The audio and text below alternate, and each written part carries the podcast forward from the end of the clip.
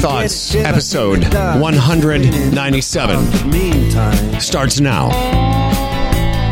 Uh, for the last uh, five or six, seven years, golf spiritual leader and coach Tim have combined forces to bring you the best in golf mental performance nonsense. Nigh on all these years together, and we have perfected it. How's that? How's that for some crappy improv? Uh, no, it was fine. Um, it was, was I was it? talking to my sister on the weekend. Talking to my sister on the weekend, who's not a golfer. And she goes, I was telling her seven years, approaching 200. She goes, Who knew you could talk about golf for upwards of 200 episodes? I know it's sad, really. yeah, who knew you could talk about every aspect of golf? You and I, I don't. I'm sure the uh, STDs realize that. You know, most of your days and a great amount of my days are spent doing this, whether we're recording or not. So, Exactly. uh, brought to you by Jonathan Wong Apparel. We had a nice chat with Jonathan Wong last weekend, uh, last week, I should say, and we're looking forward to getting our JW Apparel uh, stuff. Uh, have you got anything uh, delivered yet? It's, it's on the way. Not yet. I, I keep looking, not anxiously, uh, optimistically on my front porch. Haven't seen anything yet. Well, we're very excited, and we'd like you to be too. Go to jwapparelinc.com. And of course, uh, our title sponsor, TaylorMade, the all new Stealth Carbon Wood by TaylorMade. I can tell you, I get asked about it every time I'm playing. I've, had, I, I, I've been with the company a, a long time, uh, even predating our relationship, and I've never had as many golfers ask me about a golf club as this one. I'm not sure if that's your experience, but the uh, the carbon wood, Ditto, uh, they yeah, ask, everyone wants to take a look ask. at it. Yeah, You're with TaylorMade. Ooh, you got the stealth. Got the stealth. Yep. And I hit it on number 10 at Blue Springs. yeah, A narrow, interesting hole. crazy hole. Hit it to the bottom of the hill for the first time in a couple years. Not surprised. There you go. You know, you're. I, I I describe you like a lot of good players. I say, you know, you move the ball with speed. Um, and I'm not surprised. So if you can move a golf ball with speed, the TaylorMade driver is going to give you three to four miles an hour for sure, which translates to more carry, more uh, distance, uh, rollout, etc. If you want to find out more, visit TaylorMadeGolf.ca. And for the first time in uh, some time, I don't know, do I have a sound effect for this? All right. Um, We'll go with that. there's a bunch of stuff going on there. I'll just say that uh, for the first time in a while, we welcome a new sponsor. You've heard us uh, interview these people, and now Tim and I are not only uh, in in business, but we're clients as well. NeuroPeak Pro. NeuroPeakPro.com is where you find out about breathing, heart rate variability, and brain performance. These guys are the real deal. Charles is uh, Charles Fitzsimmons is uh, the one that introduced both of us to these nice people, Andy and Samantha, our coach. But whether it's uh, golf or business, entrepreneurs, educators, and students alike will benefit from learning how to control your breathing and not just like you know namaste. Uh, I'm into day eight or nine of doing my little breathing exercises, and it really is interesting to find out just how to sort of control your diaphragmatic breathing in a way that gives you um, a calmness. And I don't want to go into the parasympathetic nervous system; they can do that. But I don't know what you have. You not found that there's a certain vibe that you feel after you've been doing the exercises? Yeah, um, you know what? It's interesting. So less of the vibe for me is more of the feeling of just a really good belly breath and Mm-hmm. really feeling that when I inhale that, like I just really feel that uh, expansion into Yes. my belly. And I was noticing it on Saturday when I was playing how I could just call upon it at certain times. You know, when I stand up from a putt, maybe my head's a bit spinny because I you know, stood up quickly. Mm-hmm. Yeah. being a certain vintage. I get that sometimes too. I'm like, why am I? I'm, it's so it's so great being old. Where's it's like stars coming I know. It's like, why am I woozy? Oh, I know. I stood up. It's like you know. It's like that joke about why is my shoulder hurt? Oh, that's right. I slept last night. That's right. Oh, why why am I spinning out? Oh, I tied my shoes. it's ridiculous. Uh, let me continue and tell you that stars like Jordan Spieth, Bryson DeChambeau, and more uh, have added NeuroPeak Pro's precision breathing training to their training program. In January, NeuroPeak Pro introduced the Intel Belt, a first of its kind real time training device and mobile app designed to help unlock peak performance through better, more intentional breathing. And that's what it's all about. Find out more at neuropeakpro.com. Now, um, I'm okay at the line of scrimmage to make a different call. I thought our guest, uh, one of your students, was going to join us later, and then we were going to do some stuff first, but he's here now, so let's just switch it. Let's do some stuff with Craig. Call an audible. And uh, then we'll talk about uh, some of the other stuff uh, after. Uh, I think I've mentioned a bunch of times recently that Tim and Nate Robinson have started a program called Quiet Mind Golf. And Tim, of course, has been giving the Quiet Mind putting clinics now for several years. So why don't you take over and explain who we're going to talk to and why? well, uh, we're going to welcome uh, Craig Reed uh, to the podcast today. How you doing, Craig? Doing well, doing well. Thank yeah, you. good to see you. Hello, man. Craig. Right. Yes, I'm golf spiritual leader. Don't be intimidated. I, I, I feel honored to meet GSL. Don't be intimidated. I'm just like other spiritual leaders, only I suck. anyway, thanks, Craig. We actually, well, Craig, know, here you go. Uh, we, we, actually used to, Howard and I used to live in the same neighborhood, and believe it or not, I used to drive by your house pretty much every morning on my way to work, but I never saw any unicycling, unfortunately. So. Oh, that's right. You heard the unicycle. I, well, I used to, well, if you know where I used to live, there was that grade on those driveways, and I went streaming down the the driveway of my Bayshire Rhino Roadhouse. Oh, anyway, well, welcome to the show, Tim. Why don't you take over and explain? Because I read Tim's blog, and if you don't, if you don't subscribe to it, let me tell you right now, it's it's beautiful, it's valuable. O'ConnorGolf.ca. But this week's blog. Um, and Craig, here's the weird thing. I didn't realize, I knew you were going to be on the show, but I didn't realize you were the one that Tim was talking about. Tim? Yeah. So, yeah, Craig is one of uh, our students, if you will, in Nate Robinson and I's Quiet Mind Golf Group. It's a six month coaching group. But I've known Craig going back to last summer, and we're going to get into some interesting experiences, especially one a couple weeks ago that Craig had with chipping. But, Craig, maybe a good place to start is to give us a bit of your golf background and how you and I came to met and meet and why. Sure. Um, well, I guess I'd, I'd start back. Um, picked up golf in my early 20s, which, you know, do I wish I had started as a kid? We all do. Yes, of course we do. Because um, learning anything as an adult is tough. But I actually got reasonably good at the game pretty quickly. I got super hooked on it. Um, anything I do, I do to the nines, as anyone who knows me will attest. So um, got really into golf and, and got down to, you know, 10, 12 handicap. Um, I was always, you know, I, I could, I had a, a, good friend of mine who's a member of the National. Could get around the National, you know, mid 80s um, usually, and um, broke 80 a bunch of times. Um, you know, never got really into single digits, but I was knocking on the door.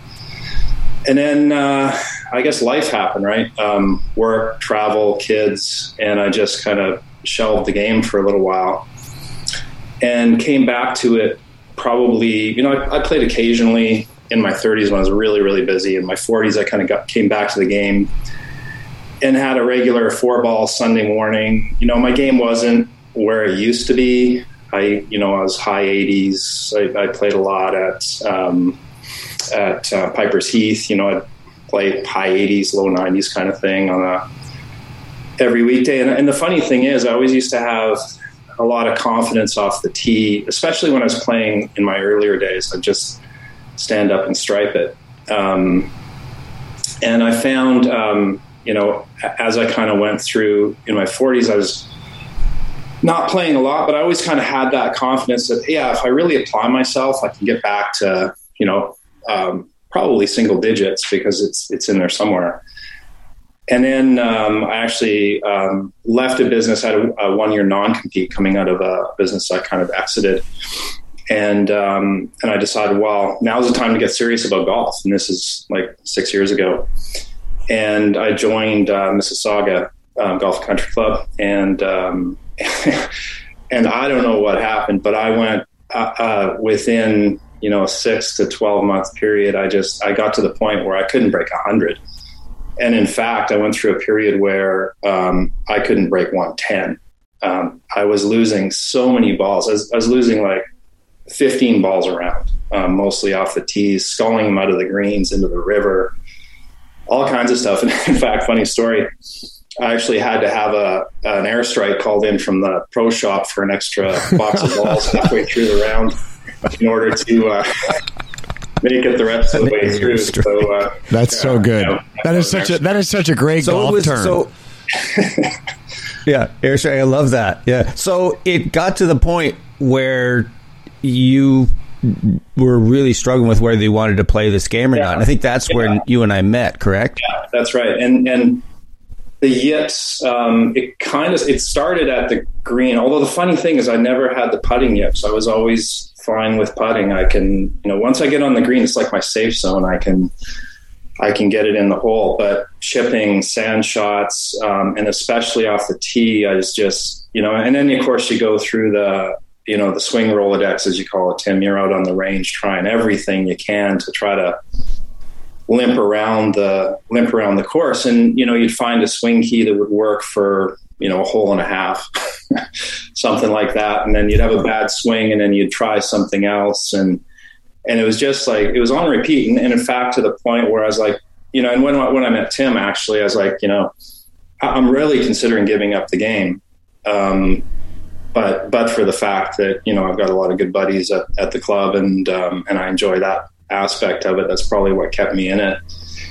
Was their encouragement, and um, but it, but there were some dark days. You know, there were some really dark days, and some yeah. you know times on the on the course where you're just uh, you know you're out there in a beautiful day in a beautiful setting, and you're in a you're in a dark place. That's not a good thing. So so that's uh, yeah. That's before we yeah, so before we get, I want to get into the the chipping thing uh, and, and that, but interesting, eh, Howard? The the dark days. I mean, oh, yeah. people who don't understand golfers may not get that when we talk dark days. I mean, serious, like sleepless nights. Yeah. Not being able to like focus on work, you know, impacts relationships.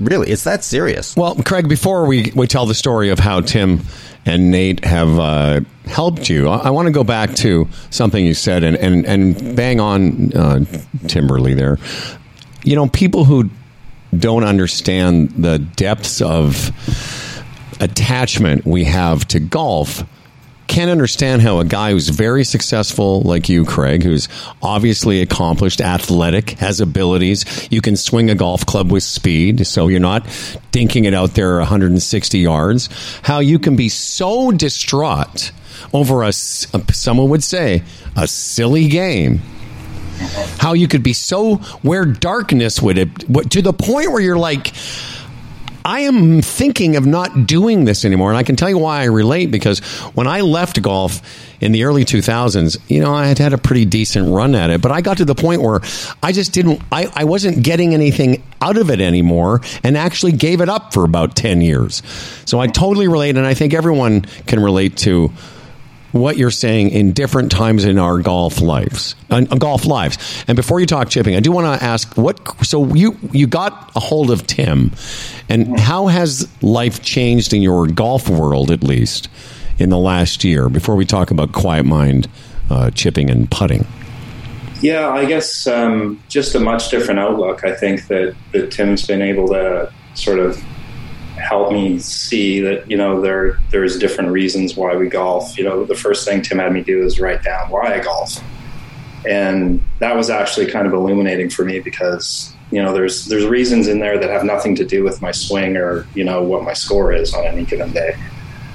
So that that caused a bit of you know self check, and then you know I, I just I got to the point where I was actually able to come to some level of acceptance of you know, hey, maybe it's never, you know, maybe I just have to accept the fact that I'm never going to be, you know, a 10 or 12 handicap again. Maybe I'm just going to be a 20 handicapper and I'm going to need to be okay with that. Am I going to try to be a 10 again? Yes.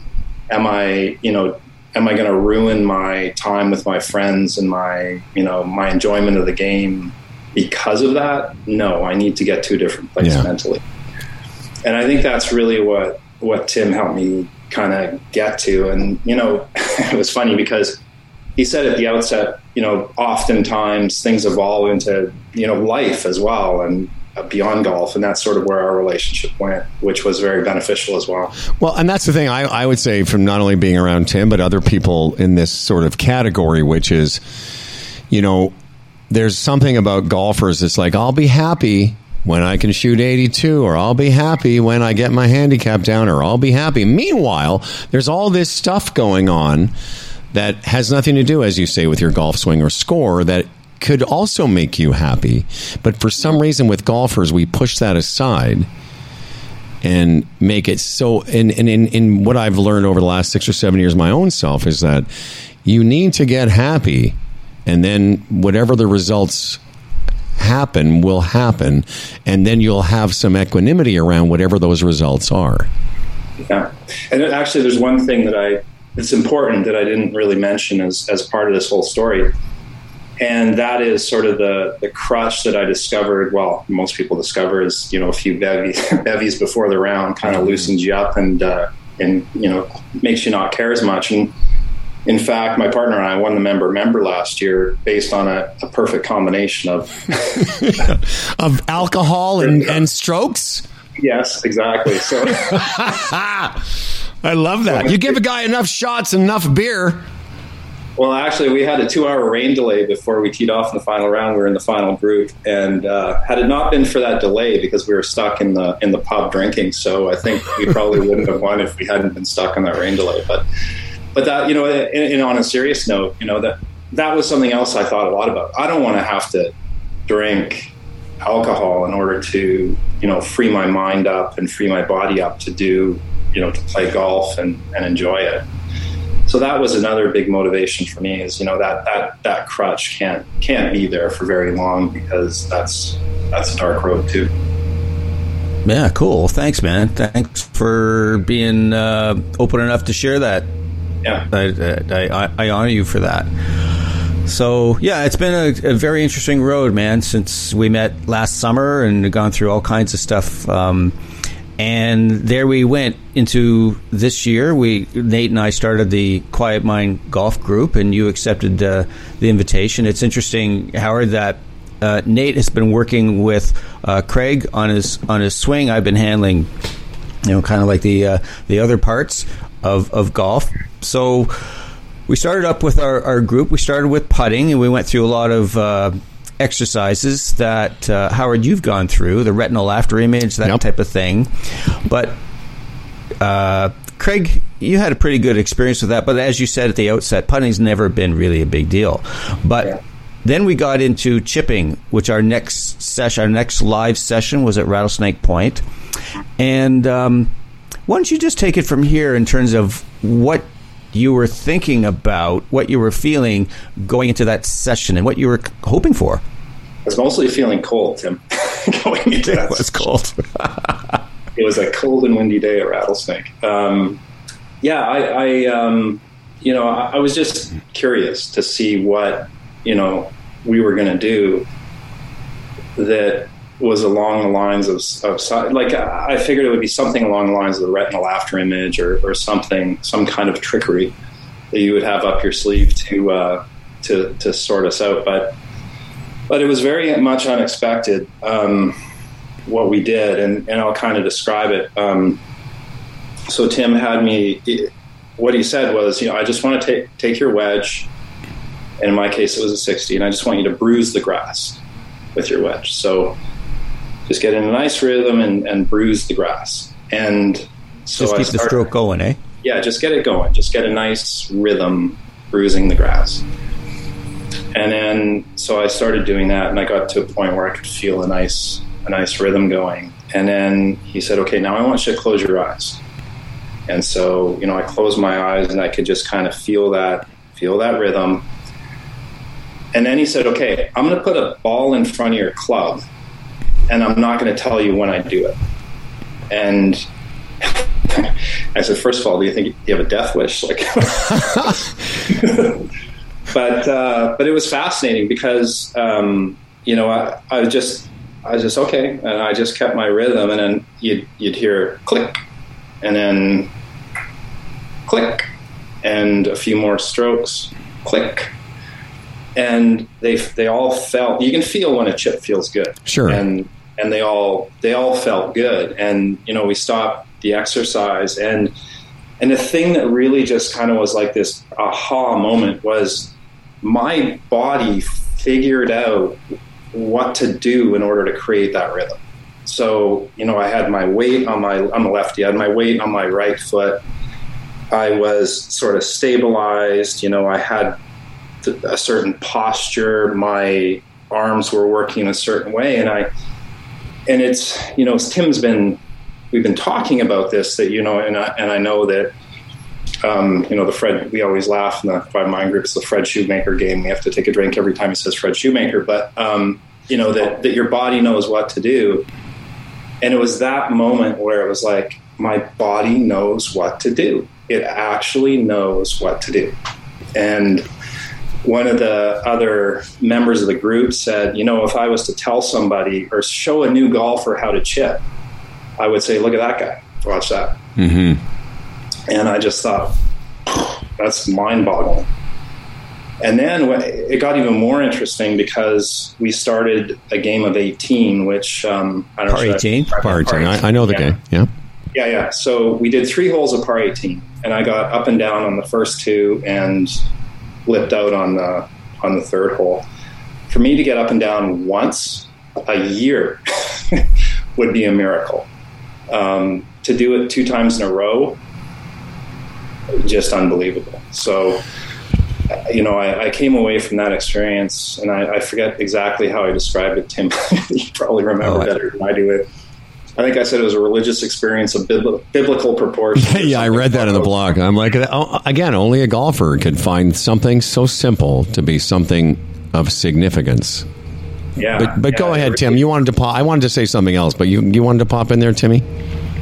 Yeah, no, it was so cool, Craig, that you so you did the thing, the continuous stroke, eyes closed, and then you you looked up and you saw the balls in kind of like a relatively tight circle on the green. Yeah. Yeah. And just the smile on your face was amazing. And as you kept going, and then you went, okay, let's see if I can do it with my eyes open. And like you were, like it was so cool. You were like ecstatic and yeah, your your exact quote was, "I think this is an, this is epic on a, on a on a, on a scale biblical, biblical level, proportions." Yeah. Amazing. Because you had you in essence broken through. But the interesting thing here, Howard, that I uh, is that, as Craig said, someone in the group said, if I was going to teach someone how to chip, I'd say, look at this guy, look at Craig. And the thing is, is that neither Nate nor I gave him one instructional tip or any instruction whatsoever. It was all Craig's doing. All that we did, and I borrowed basically what I did, and I adapted a Fred Shoemaker putting ex- exercise to this, and he figured it out on his own. His body taught him how to do it.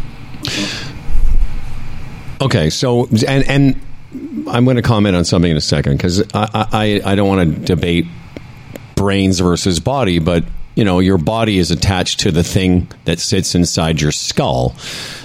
so clearly you now we, we we should have said so craig obviously you can hear from this story had the chipping yips chipping was a bit of an issue for him like a lot of people it is and you know a huge issue. It's a huge issue for a lot of people. It's a, it is. It's a huge issue for a lot of people, and and for some reason, people like Craig who can swing it well and hit a driver no problem, they get close to a green, and all of a sudden the tension level rises. And I don't need to explain why people have this phenomenon, but it has to do with proximity and expectation. I think you know that.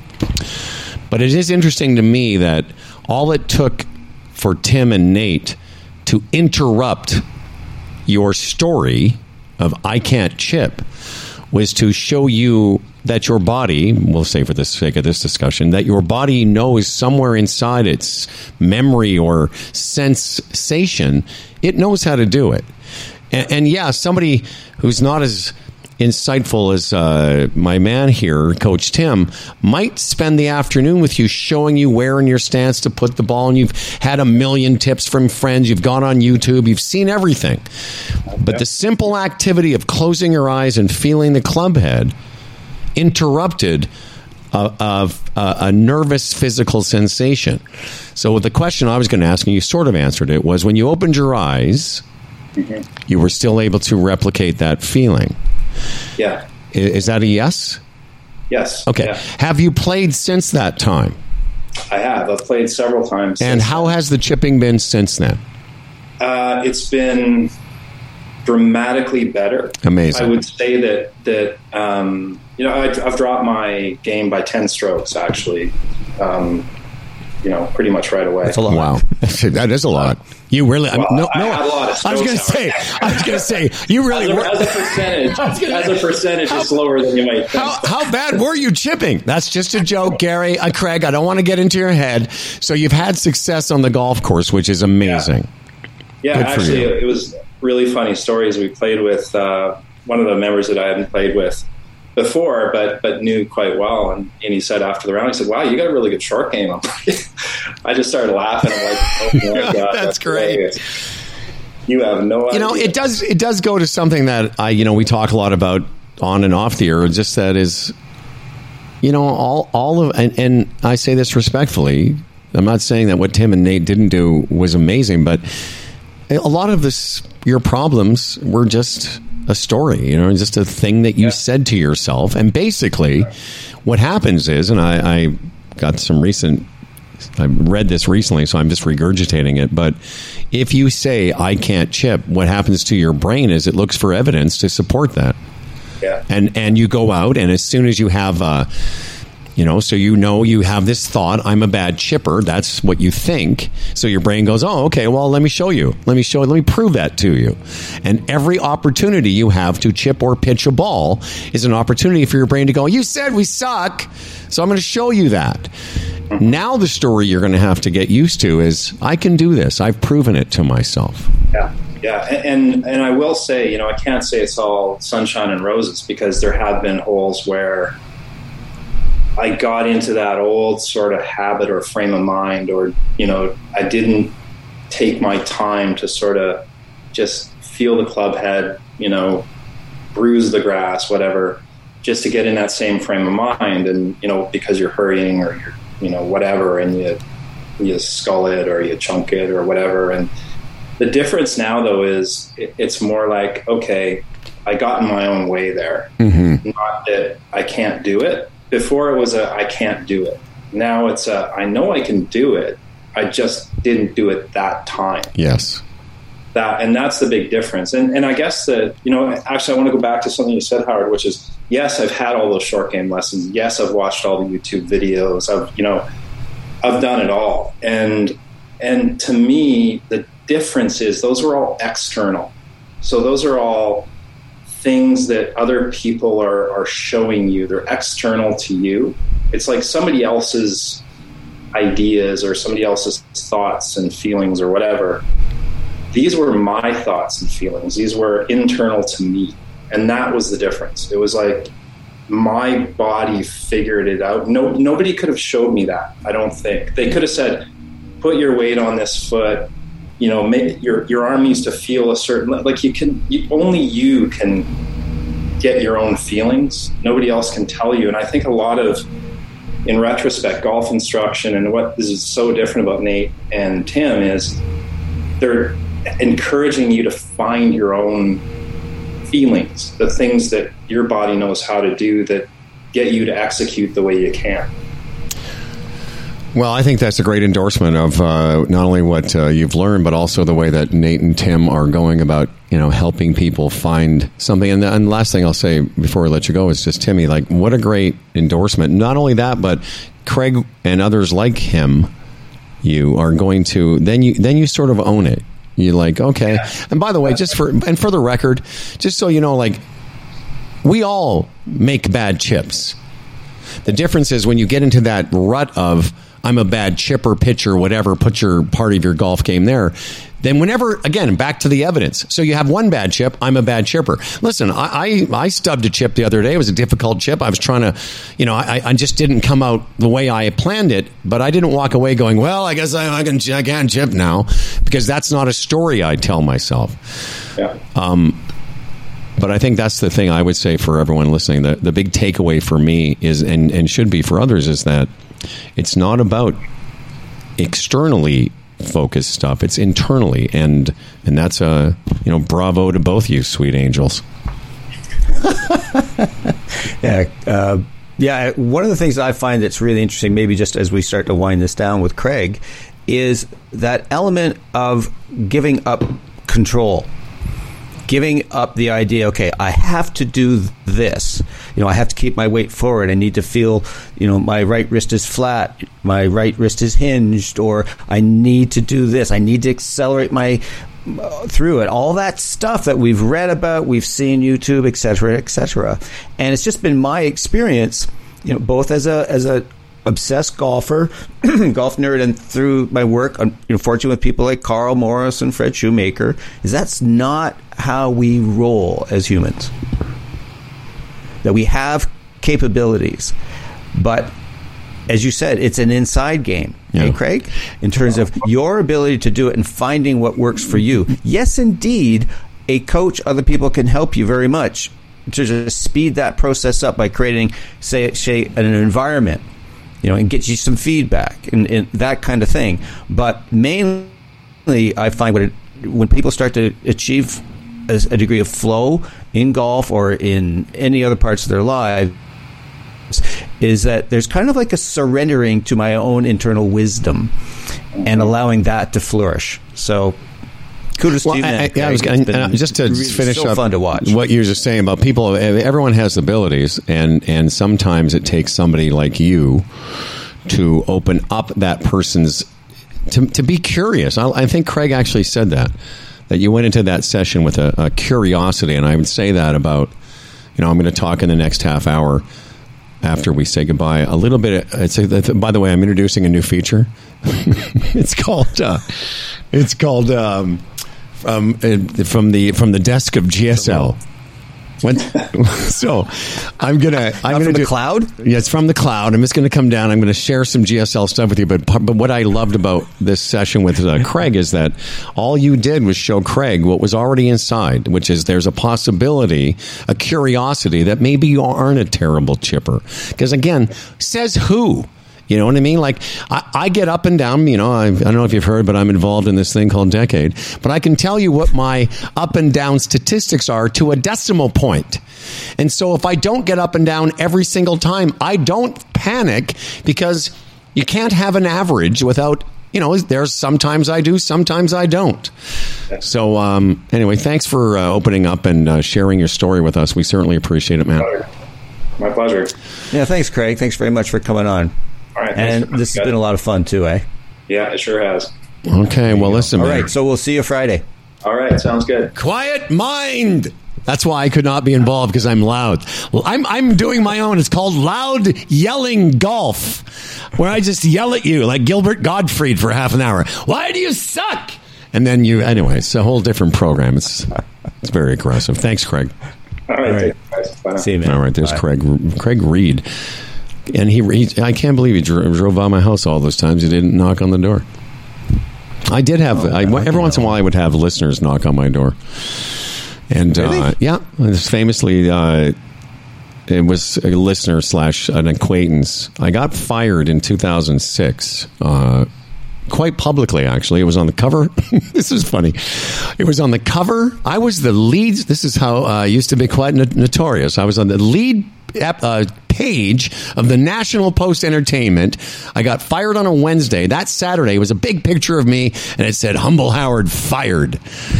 And uh, that was a bit uh, weird for me and my family. And I get a knock on the door that Sunday, the day after the article came out. Some guy just knew where I lived, knocked on the door, and it turned out to be one of the dads from one of my daughter's soccer uh, teams. And he knocked on the door and he's like, Humble, Humble, you got to tell me what happened. I'm like, No, I don't, because I don't know your last name. Now, away with you. How do I? I thought maybe he was going to say, "I just wanted to see you're okay." No, he's, he, he wanted. He, you. you know what it was? Was yeah, would have been nice, but he was basically like, "I know Humble. I know where he lives. I'm going to just rock up to his doorstep and ask him about a very private matter, a matter that I saw in the oh, newspaper." Boy, Oh, I know. That's why I said that to him. story went in a very different direction I know. than I thought it was. I thought, you know, aren't people great? Yeah, people They all are- want well- to help out. It was just another. But I always remember that. You have to tell me, he said. You have to tell me what happened. I went, I do not have to. Because I don't know your last name, sir. Maybe if we were closer, like I knew your last name. Okay. Oh, man. So here we go with, uh, I call this golf journaling with GSL.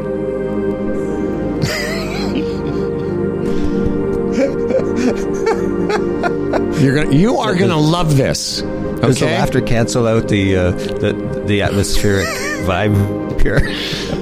Golf journaling with GSL. Today, I felt like I was observing the activity, as opposed to being so immersed you almost suffocate.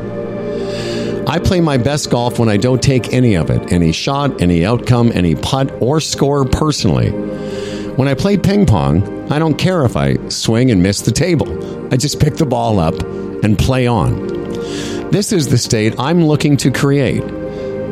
It comes first, by the way. Most of us think if I play well, then I'll be happy, but that's actually backwards. Manage your state, take your full turn, and it's more likely you'll make better decisions, which tend to lead to lower scores. This has been Golf Journaling with GSL. So I say I, uh, pardon me, sir. Can I say uh, amen? You can say namaste. Hallelujah. Um, I wrote that uh, because I'm starting to do this. I'm starting to do some golf journaling. And I'm also doing it for my group, the uh, Decade Devotees, the Double Ds, I call them. Make your own big titty jokes. Wait, that's not what- that's not how we roll in the Double Ds. We're above that. We're above that. we're above that. You can think all Double you want, folks. We're above that. You can. I'm not even a double D guy. I just thought it was fun. Um, so I wrote that for myself. I know some guys are. I know some guys are. Okay, let's just be men. Some guys love the double D's. Move on. Move on. I'm not one of them. you're in, you were in you were in rarefied territory. Now you've come back down. M- move out. Anyway. Move up. I'm just telling you, that's not my style. Here's how I. Uh, if you were in a better mood, I would tell you my my double D joke, but I can see you're not in a mood. So here's the thing. I wrote that. What? I'm teasing. I'm teasing. I shouldn't have said you're not in a good mood. Uh, We, we want to keep this uh, very spiritual. So I wrote that for myself, uh, and I've been doing that after every round. Just a little note to myself, like, okay, what did you feel? How did you think? What worked? What what was sort of your state? And um, I think I've mentioned to you, I was sort of mentally struggling a little bit. You know, in the early season, I, uh, my rounds have been pretty erratic for me. I've had some very low rounds, and I've had some higher rounds than normal. And you know, I think I, I've shared with you some, you know, some stuff going on in my personal life, which is, you know, affects your golf. And so I'm kind of working through it. And part of the reason I started journaling is I, I want to, as a golfer and as a person, separate like what is real and what is me being in a, you know, a little bit of a state. And you know, and we all listen. uh, We all have stuff that goes on in our personal lives that affect our golf, and vice versa. I mean, one of the things that Craig said is so I relate so much to it is that feeling of heaviness and darkness we get if we're disappointed in our golf, and what does that mean, and why does it mean so much? But you know, I'm not here to debate why it means so much. It's it's clear it does to you and me and our swing thoughts family it means a lot to us, and it's hard for people who don't golf to understand how much it means to us. Gary Craig, I should say, I keep calling him Gary. Craig is a very accomplished guy. He's in shape. He's got a great, you know, life, and yet he was feeling a weird darkness about some stupid game. The reason I mentioned ping pong in that little diatribe there is, I think about I like I play a lot of ping pong. I love it and I have such a fun relationship with the game. Like I'm decent. I'm probably single digit, you know, ping pong player. Like I'm, I'm decent at it. I've been playing my whole life. My brothers and I grew up playing it, but I never take it personally.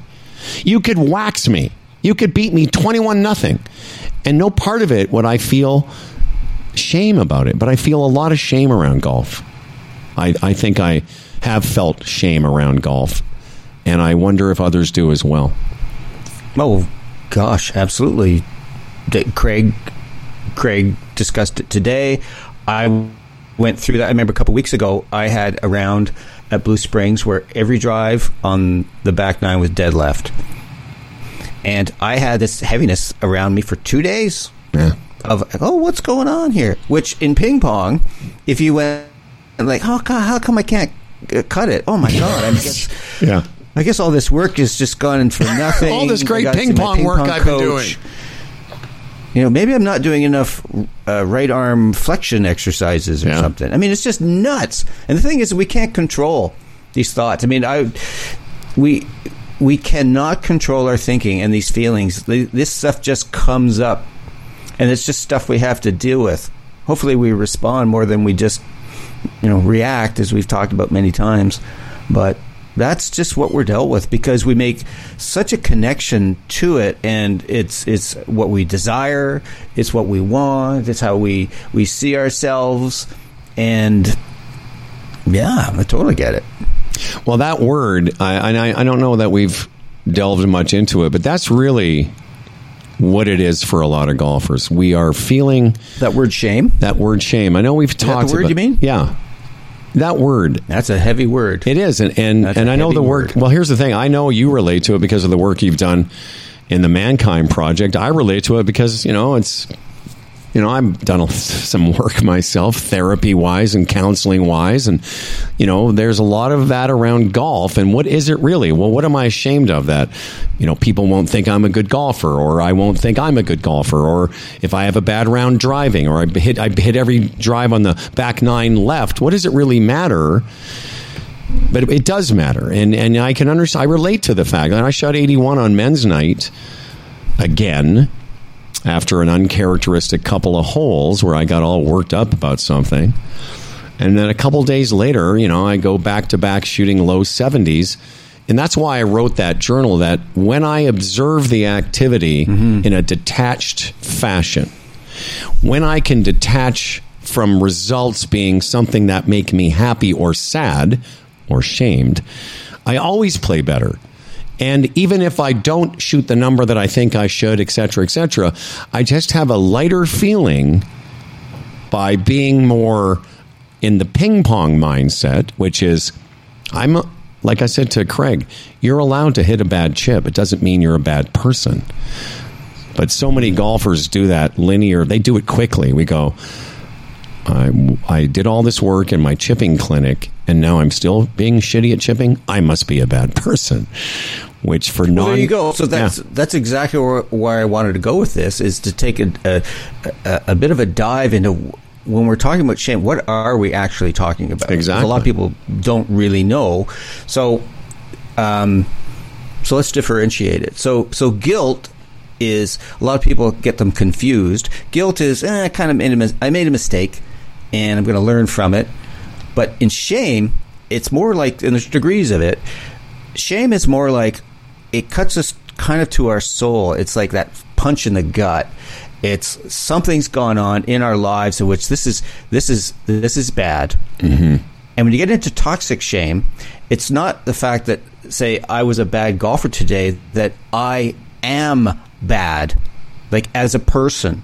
I'm I'm a bad person. I'm sick. I'm unredeemable. I'm a loser. All this all this stuff and it's baggage, man, that comes back family of origin stuff, and often going back generations, generations. All this stuff carries carries through into our lives now. So, yeah, shame's a tough one, and but it, it's often it's it just takes some time. Like you talked about how you've had some stuff going on in your personal life. So if you kind of look at your life on a horizontal plane, we go along, life's okay, things are going, and then boom, down we go.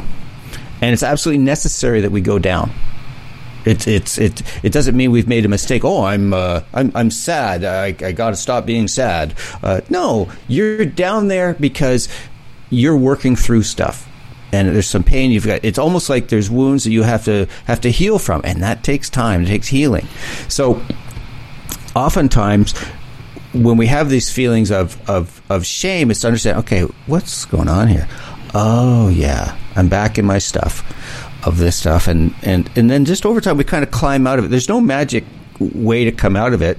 Um, you know, there's no magic fix or anything like that. Often it's just kind of a relay. You know, really, I'm caught. I've caught in my story. Really, Yeah. I got these feelings and these stories. This is it's all cyclical. It all feeds on each other, but eventually we can come out of it. And sometimes we need some help, just talking to a friend, uh, releasing it. A lot of these things are just stuff that goes around in our head like a hamster on a wheel. And if we tell someone who we trust and we feel safe, often that can really lead lead to that healing. Yeah, yes to all. I mean, you know, processing what's going on in my personal life it leads to processing, you know, sort of more about the golfing life.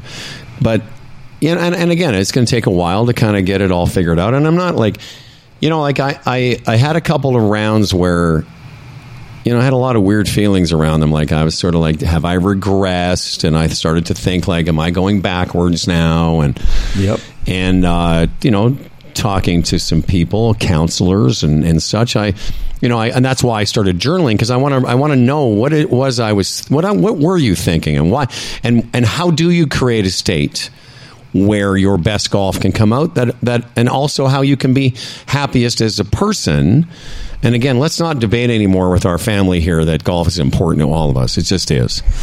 Um, but I don't want to leave this without giving a couple of, you know, decade esque little tidbits here because when we're feeling these this way, oftentimes we I again I, I felt last Wednesday a bit of regression to well, I can't believe I did that.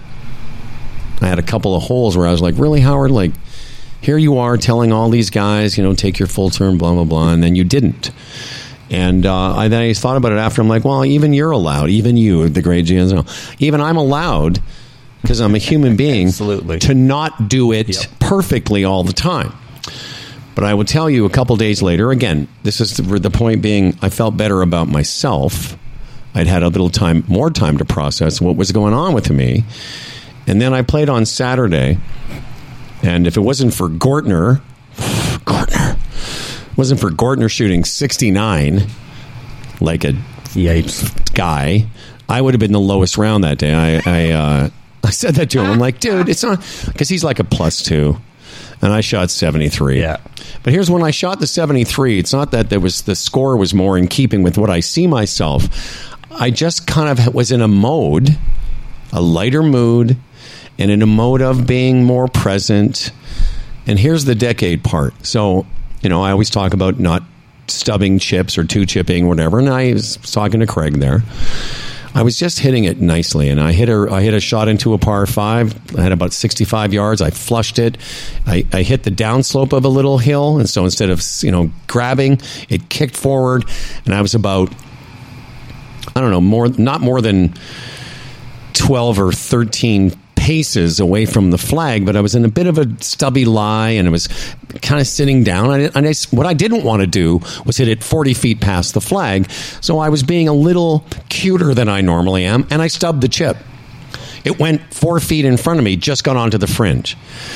But where an, um, an earlier version of myself, a more shame based version, I would have quickly gone and hit that because I was away. I would have quickly gone and hit the 12 foot putt and I missed it and then whatever. But I, I just stopped myself and I went, okay, well, that was a difficult chip. So I'm not going to, it didn't, didn't stick to me.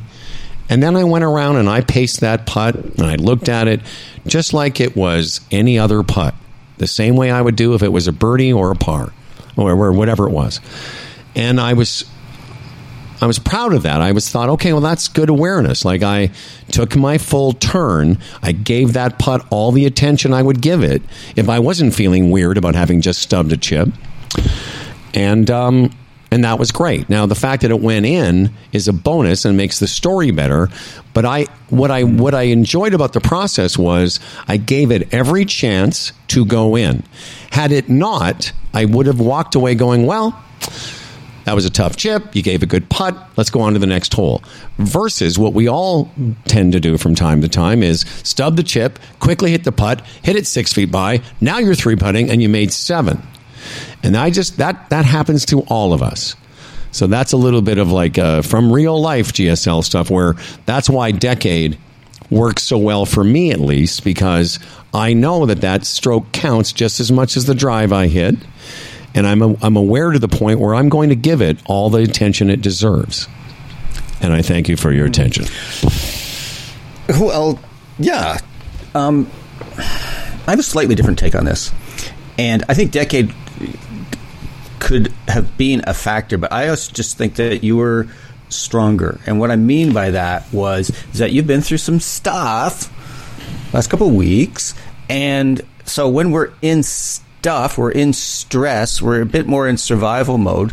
So it's far harder to to really grasp onto our our true self and to be and to really have in essence the courage to be our true self. Mm-hmm.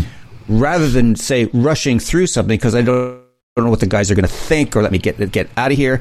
That's not being true to yourself is. No you know I'm going to take my time but you need to be in a place where you're feeling a degree of equanimity yep you can keep your boundaries strong I'm okay. No one's going to die here, especially me. So I'm going to take my time doing this. And and so you you basically you're able to avail yourself of of your full self. Um, and and we need to have, be in a place that we need to be rested. We need to just be in a, in a, quieter place. You look at any parts of your life where there's stuff when you're in upheaval. Um, it's just so hard to bring yourself to your full self to your work, to fully concentrate on what's going on, or just even sometimes even just to hold a conversation because you're distracted. Why is that? Because in your subconscious, your your ego and everything is trying to work this shit out, and sometimes that takes time. No, I, I agree. And so we wait for ourselves to come to come back out. I, I agree, and I guess maybe why I, you know, I mentioned the decade part because what you just described and what I'm trying to describe is that managing your state comes before managing your game. Mm-hmm. Now, decade yeah, has given absolutely decade has given me the perspective, but one of the things I wrote after that round was even if the chip, even if the putt didn't go in, it was the act of taking my turn after a disappointment. It had a chance because, and I wrote this because managing my state is what keeps you in the present which is where better decisions are made. And yeah. you know, all the what you've uh, said is very true. That yeah, I was in a bit better mood. I was in a better place to forgive myself. And again, that's such a thing that golfers. No, I am as guilty as anyone. Like of having been in the past unable to forgive a bad shot. Like I'm not allowed to make one. Whereas the yeah, last exactly. few, and, and again, normally, I mean, I one of the reasons I got to where I am as a player is I've gotten very good at that. But recently, because of as you say, my brain and body are process processing other things, I haven't had that as as available. Let's say. You know, like I, I shot 81 a week ago with 12 greens and regulations. So there was some stuff going on in a couple other holes that were so out of character for me. I made decisions I wouldn't normally make, and, and I thought about it after. I'm like, wow, like you still can do that. But of course I can. I'm just a regular, you know, dude. That's what. Yeah. So it's like, as I say to, to my clients very often, I thank you for confirming your humanity. Yeah, you are a person. yeah, and that's, that's true. the thing that that that you know. It, joking aside, sometimes we think we're you know enlightened or evolved. No, we're not. We're humans. We're we're bags of skin, and we have these things that we do, and we can make some poor decisions because we're just kind of in a in a crappy state, like like you described. But just before we get before we leave this, um, I, I just want to say. a fantastic example of what journaling can do for you. Uh, I recommend journaling to all my clients after every game. Write out, you know, what happened for you. Often write down your best three uh, shots, etc. But the thing that I think that the key thing, what journaling does, if you just keep writing and writing and writing, or typing and typing, if you will, if you just keep that going and don't stop and you don't evaluate it and go like, oh, this is stupid or anything. If you just keep going, you drop down below your ego mind into more of your subconscious. That stuff where, in, in essence, to connect with Craig, you lose control of what you're writing, and then you're getting down into the real stuff. Mm-hmm. So that's that's some of the great stuff about journaling. So I just so uh, thank you for that and um, for sharing that. that well, I haven't I haven't really. I mean, I you know I do a lot of post round post mortem in terms of entering statistics and you know, going over the strokes gained and did I gain more than I lost. But this is different. This is like, what am I feeling? What am I worried about? What are my thoughts? This is some coaching I've been getting. What are my thoughts about my goals and, and what I'm working on? Thoughts about upcoming games. Why does it matter? Why do I believe this to be true? That's why I said to Craig, you know, you're the one that it, the fact that you that whole story about how I was close to 12 and now I'm shooting 110, all of that isn't, you're physically still able to shoot a 12 handicap. The only reason you shoot 110 has nothing to do with your physical ability. It's just a story you've created to the Absolutely. point where he wanted to quit. Like I said, you could beat me every game of ping pong. And I'd still be able to, I'd still come back to ping pong the next day because I don't give a shit about it. Exactly. Anyway, um, No, that's yeah. so there you go. Thanks, everybody. Uh, thanks to Craig Reed for opening up. Um, Tim and I are playing a uh, tournament again together on uh, this weekend. It's our uh, the early bird at St. Thomas. If you're hearing this on Friday, which is when we're going to release the uh, episode uh, tonight at the St. Thomas Club, Charles Fitzsimmons and myself are giving a little uh, our very first uh, talk called Pathways to Par, which uh, a title that was hatched here on the show. Pathways to Par with Fitz and myself. Tim's going to be there. Our buddy Ronan. It's just going to be all this and more. Um, I won't be doing my act, hopefully. Although it's hard for me, I, I get it. I get in front of people, and it's like another. It's like a weird thing kicks in with me, and I start doing crowd work.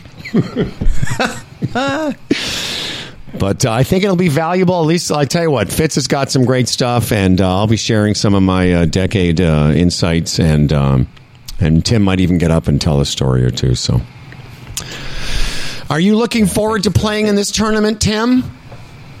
Oh, absolutely, absolutely. Again, my brother Pat is going to caddy for me. Aw, Um, playing St. Thomas is such a treat. We've talked about it a few times. It's one of the, I would say, hidden gems Yep. of golf, certainly in Ontario, perhaps in Canada. Stanley Thompson course. It's just incredible. And it's freaking difficult. So the thing that I've been working on this week, not working on, is just is what's my intention for the round and the intention is to go and and just to to be able to just allow shots to happen. I want to create shots. I want to play in a, in a, in a state of freedom and not to live and die with my score because i'm of a certain vintage. I'm 65 and i'm going to be uh, it's a tough golf course. I think they're playing it from about six, what 64 65 uh, for you it'll be sixty four fifty or so. Yeah, so that's still, you know, it's a, for- got some length to it. Yeah, and it's a difficult golf course. So I know that I'll get sucked back into my stuff, my story every once in a while. Oh my God, I'm a coach. I'm not supposed to make double bogeys. Uh, if I can let go of that stuff and just Yeah. allow and accept, then then I'll come out of it um, with what it can really offer, and that's to have some fun with my brother and have a great time playing golf. You know, I've been saying this now for a couple years about that golf course because, you know, I'm playing it from close to 7,000 yards. And ever since they lengthened it for one of, I think it was the Canadian Amateur or the Ontario Amateur, I'm not sure, but ever since they lengthened it, yeah, because it used to be playing, I used to play the back tees within a few years ago, it was like 6,700 yards. And as soon as I got to the 69 and close to 7,000 yard mark, I started creating, I started telling this story to myself and others. Oh my God, it's so long. And I decided this week that I mm-hmm. wasn't going to go into this tournament because one of the reasons we say that it's a tough golf course, it's too long for me, I'm 65, I'm 62, is what we're doing and I'm just going to say this because I've thought a lot about it this week, is that we're giving ourselves a pre-excuse for what if we don't have a great score? What does that say about us, etc. So I'm going into this tournament. I'm going to try and do the best I can, and if the best I can is a higher score than maybe I'd like, I'm going to live with it. I'm going to, but I'm not going to not try because I've set up a scenario where it's too long. And here's what I did for myself: I went on Google Earth a couple days ago, and I just did all the measurements, you know, the decade measurements about, you know, decisions. But what I did is I wanted to see for myself given my average drive, where I would be if I just hit a normal drive on some of the holes that I think are too long for me. And I went, no, I'm, those are absolutely yardages I'm comfortable with because I don't want to go there thinking it's too much golf course for me because that's just an excuse for what if I play shitty? Well, what if you do play shitty? You know, like so what if we both of us played shitty? It doesn't matter, but I don't want to I don't want to back into it and go, well, you know, I can't hit these shots because I can and so can you. Mm-hmm. So that's what I would leave you with. Yeah, thanks. All righty. All right, Andrew. Well, thanks again. Thanks very much to our sponsors, of course. JW Apparel Inc. JWApparelInc.com. TaylorMade, of course. Good Lord. Good Lord, TaylorMade. Thank you so much for being so generous to us. us TaylorMadeGolf.ca. And our very uh, latest NeuroPeak Pro, NeuroPeakPro.com is where you find out more. How do you get a hold of Tim O'Connor? Well, he'll tell you. O'ConnorGolf.ca. It's not too late to join the Quiet Mind Golf Group. You can tell it's making a, a difference in people's lives, and it can make a difference in yours. And of course, follow us here at uh, HumbleFred, humbleandfred.com. And uh, we will see you next week. Well,